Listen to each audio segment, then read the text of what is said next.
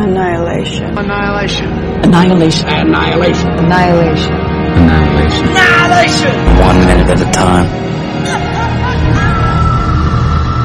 Herein is naught of windy citadels, where proud kings dwell that with iron hand deal war or justice. Hear no history of valiant ships upon the wine dark seas, passing strange lands and threading channels straight, between embalmed islands, hear no song that men shall sing in battle and remember, when they are old and grey beside the fire. Only a story gathered from the hills, and the wind crying of forgotten days. A story that shall whisper, all things change, for friends do grow indifferent, and loves die like a dream at morning. Bitterness is the sure heritage of all men born, and he alone sees truly, who looks out from some huge airy peak, considering not fast-walled cities or the works of men, but turns his gaze unto the mountain tops, and the unfathomable blue of heaven, that only changed not with the changing years. A tale that shod itself with ancient shoon, and wrapped its cloak, and wandered from the west. Geoffrey Bache Smith, a preface for a tale I have never told. I have quoted before Jeff Vandermeer from Weird Fiction Review, 4th February 2014. Quote, the setting in Annihilation is more or less a transformed version of the 14 mile hike I have done for almost 20 years at the St. Mark's Wildlife Refuge here in North Florida. It is a landscape and a series of transitional ecosystems that have enchanted me, fascinated me, and at times scared me. End quote. In the excised section from last minute, Ventress explicitly told us this was northern Florida, and the map was described as being Florida.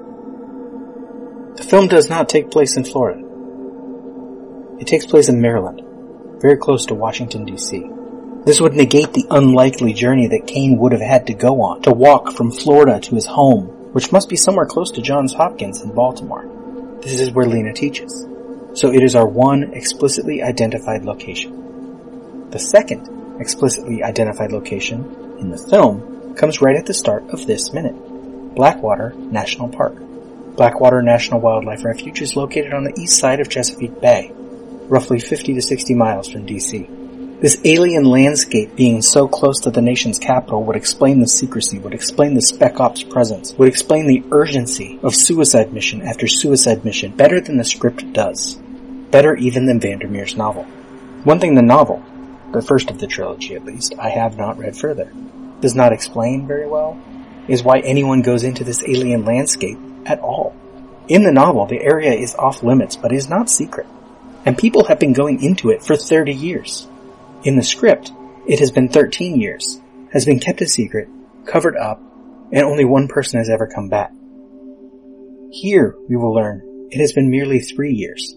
But this close to DC, any expansion at all would be a national emergency, even if a secret one. But let us backtrack first into the script, because there is more to this scene as scripted. Dr. Ventress has joined Lena at the map. She indicates the border of the shimmer, concentric circles, like tree rings, dated by year. Dr. Ventress continued. Area X. The only thing we can say for certain is that it's getting bigger. Initially, it enclosed the lighthouse and an area of about 50 square meters. It now covers an area the size of Chicago.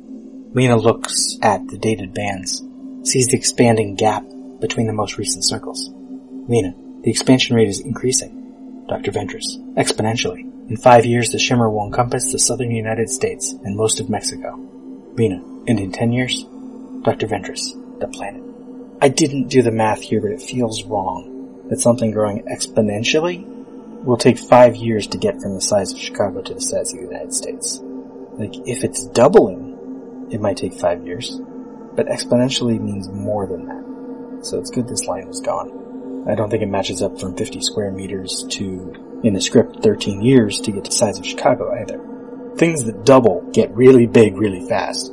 Things that grow exponentially get even bigger even faster. Back to the script. Lena looks back at Dr. Ventress. Lena, does the planet get to hear about this? Dr. Ventress, does it matter? Dr. Ventress traces her finger over the glowing blue shimmer bands on the map. And here the script is so on the nose as to be silly. Dr. Ventress continued. It makes me think of cancer, the invasion, the spread. If the cancer is terminal, is it better to know? Lena, I'd want to know. Dr. Ventress, yes, but is it better to know? Lena walks to the team of photos, starts scanning the faces. Dr. Ventress watches, then indicates with her hand. Dr. Ventress continued. He's over there. Lena sees Kane in a group of Spec Ops soldiers. Similar to the images at home, her husband is smiling, looking straight at the camera, an Armalite rifle held loosely in his hands. Dr. Ventress continued. 23 expeditions, 113 men and women, and only he came back. Beat. Lena, will you let me see him? In the film, the scene is different. Simpler. Lena sits in Ventress's office. She looks at the monitor on the desk, but we cannot see it yet. We are behind Ventress's chair, looking toward Lena, toward the windows, toward the shimmer. Ventress explains. It started around three, three years, years ago. ago. Blackwater National Park, reported, Reported that. that. Second floor, angle and monitor. A map of a coastline. A transparent red shape, not quite circular, more of a squircle. The map is zoomed out just enough that details are hard to identify. If this map was of an actual location, unaltered for the production, it is not Florida. The barrier islands are wrong, and this stretch of shore is a little too straight. I thought maybe that they had used St. Mark's, but this may just be some stretch of coastline chosen at random. The on-screen text is mostly uninteresting. At the bottom right corner of the map window, it has a document label that is alphanumeric, but no words, no descriptors. There's a timer running at the top right of the inset window with video from the lighthouse through the edge of the shimmer when it was still close to its original landing spot. And there are a couple readable labels on the map that are interesting, if you check the Blu-ray anyway. Blackwater State Park. Even on the Blu-ray this is difficult to read, but it looks to say State Park rather than National Park. A little miscommunication between the script and whoever made this map. And someone did make this map. The other readable label is one for Fort Amaya, the military base where the women will arrive at minute 41. One additional note on the map, before we return to Ventress's monologue, this map was probably taken from some actual map. There's a city off to the left, mostly covered by the inset window showing the lighthouse footage. There are too many roads as well for the apparent scale of the shimmer. See, in the script, she says it's as big as Chicago. In the film, I don't get the impression that it's quite that big yet. But on this map, Chicago seems more apt. With what looks like multiple highways, plus the city that is small enough at this scale to be hidden by the other window, the shimmer here, this map covers a very large area. Of course, this could be the production using a real location with a few alterations, hiding the city rather than scrubbing it from the map. Or this could be Ventress, positioning her windows just so to mask the actual location. Lena, being ex-military, might know where Fort Amaya is. As a biologist, she might know where Blackwater is. But as a regular citizen, she'd probably know where this city is. So it could be Ventress who hit it. Dr. Ventress, off screen, continued. A lighthouse was surrounded by something they termed a shimmer. The camera moves in closer to the monitor slowly. The red waves around the location on the map move outward and are replaced by new rays. The shimmer in the lighthouse image moves like the edge outside the Southern Reach facility. Angle past Lena on Ventress. As she speaks, she fidgets with a small stone. She is not looking at Lena. Dr. Ventress continued. One of the, mm, wardens, went in to investigate. Ventress looks at Lena. Never returned. Second 15, angle past Ventress on Lena. Lena looks at Ventress.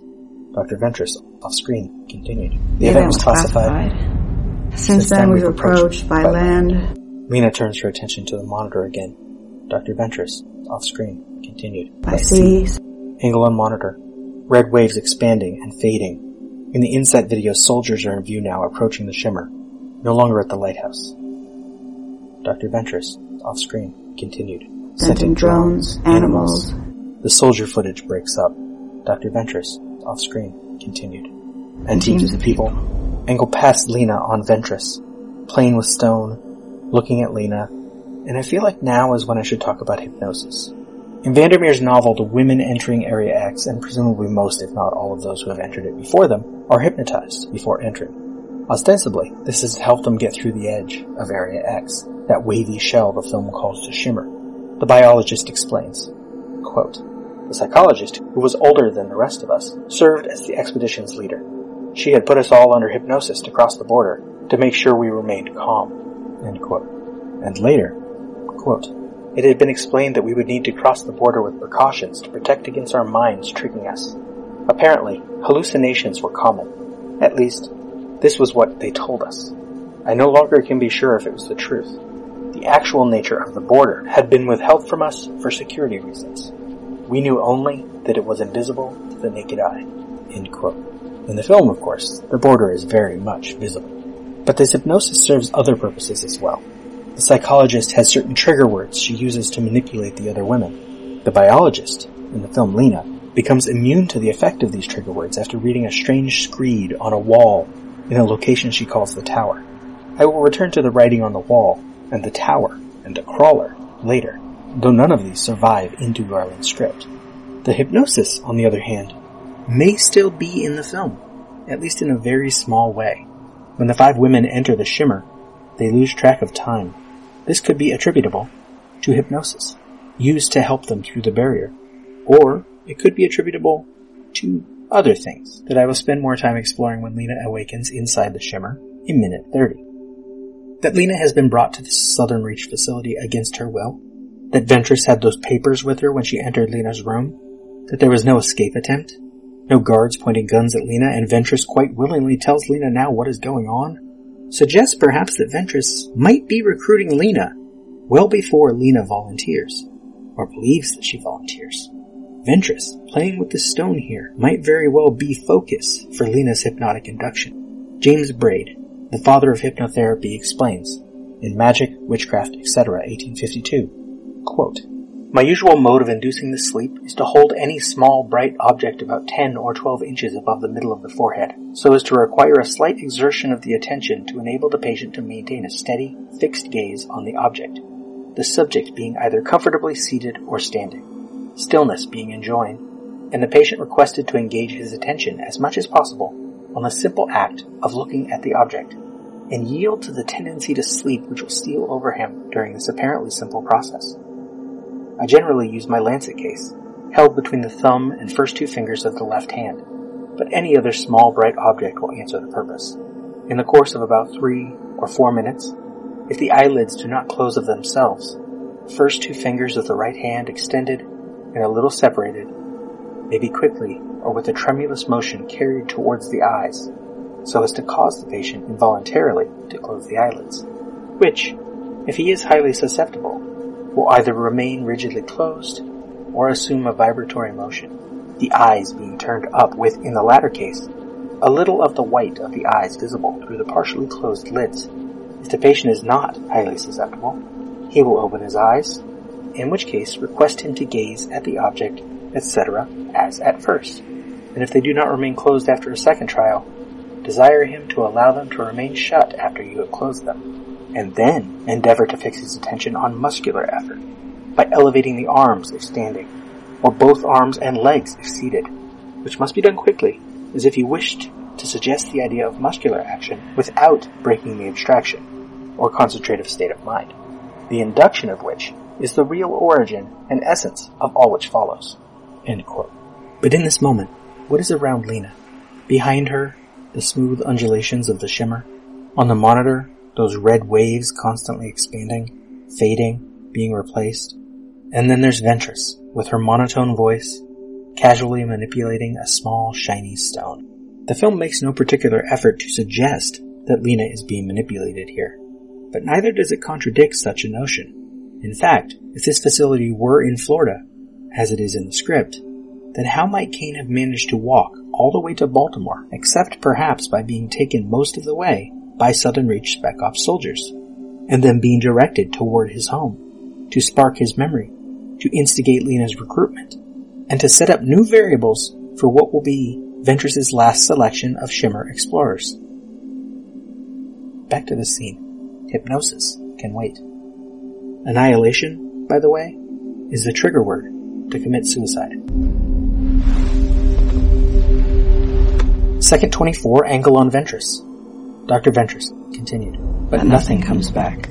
Ventress has the briefest of snarky smiles, then back to her usual non-emotive self. Second 27, a new angle from above and behind Ventress's desk. More of the shimmer, with a bright sunlight glare through it, is visible out the windows. The sun is low on the horizon in the upper right corner of the frame. It is early morning maybe, as Lena was brought in at night, or it may be late in the day. When Lena arrives at the beach in minute 83, it is late in the day and the sun seems to be setting off the coast, meaning this is a western coast. Ish. This facility, then, is facing roughly west. Lena has slept away most of the day. Or maybe, in addition to what they gave her to knock her out, out on the highway, she has been drugged further. She has been hypnotized further. And what we are seeing here is only the final result of that recruitment process. Ventress has on her desk, among various papers and folders, a pencil case with nothing but black pencils, a stack of files on potential shimmer explorers. The photo on the top folder looks to be a female. A small hourglass, another indication of hypnotist perhaps, a coffee mug, and a pour-over glass coffee maker. A glass that looks like it could be a whiskey glass, but the liquid inside is darker, maybe red, like wine or brandy. Dr. Ventress continued, and, And the boundary is getting bigger. It's expanding. So, So far, far, it's eating into barely populated swampland, which, which Ventress has put down the stone. Second 33, reverse angle from outside the windows.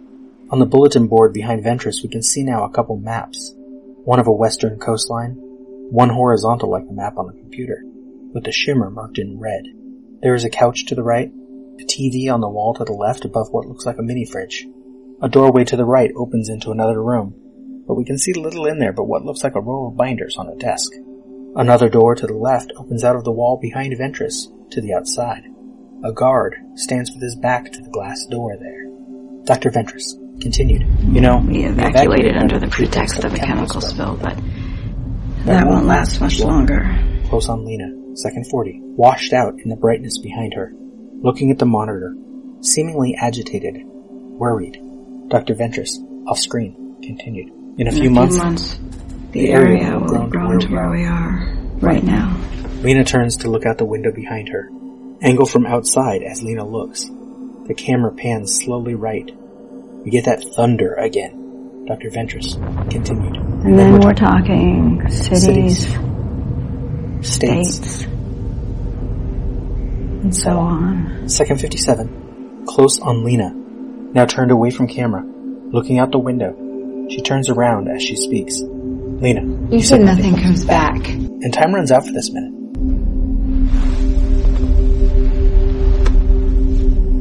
We spoke. What was it we said? Wordlessly watching, he waits by the window and wonders at the empty place inside.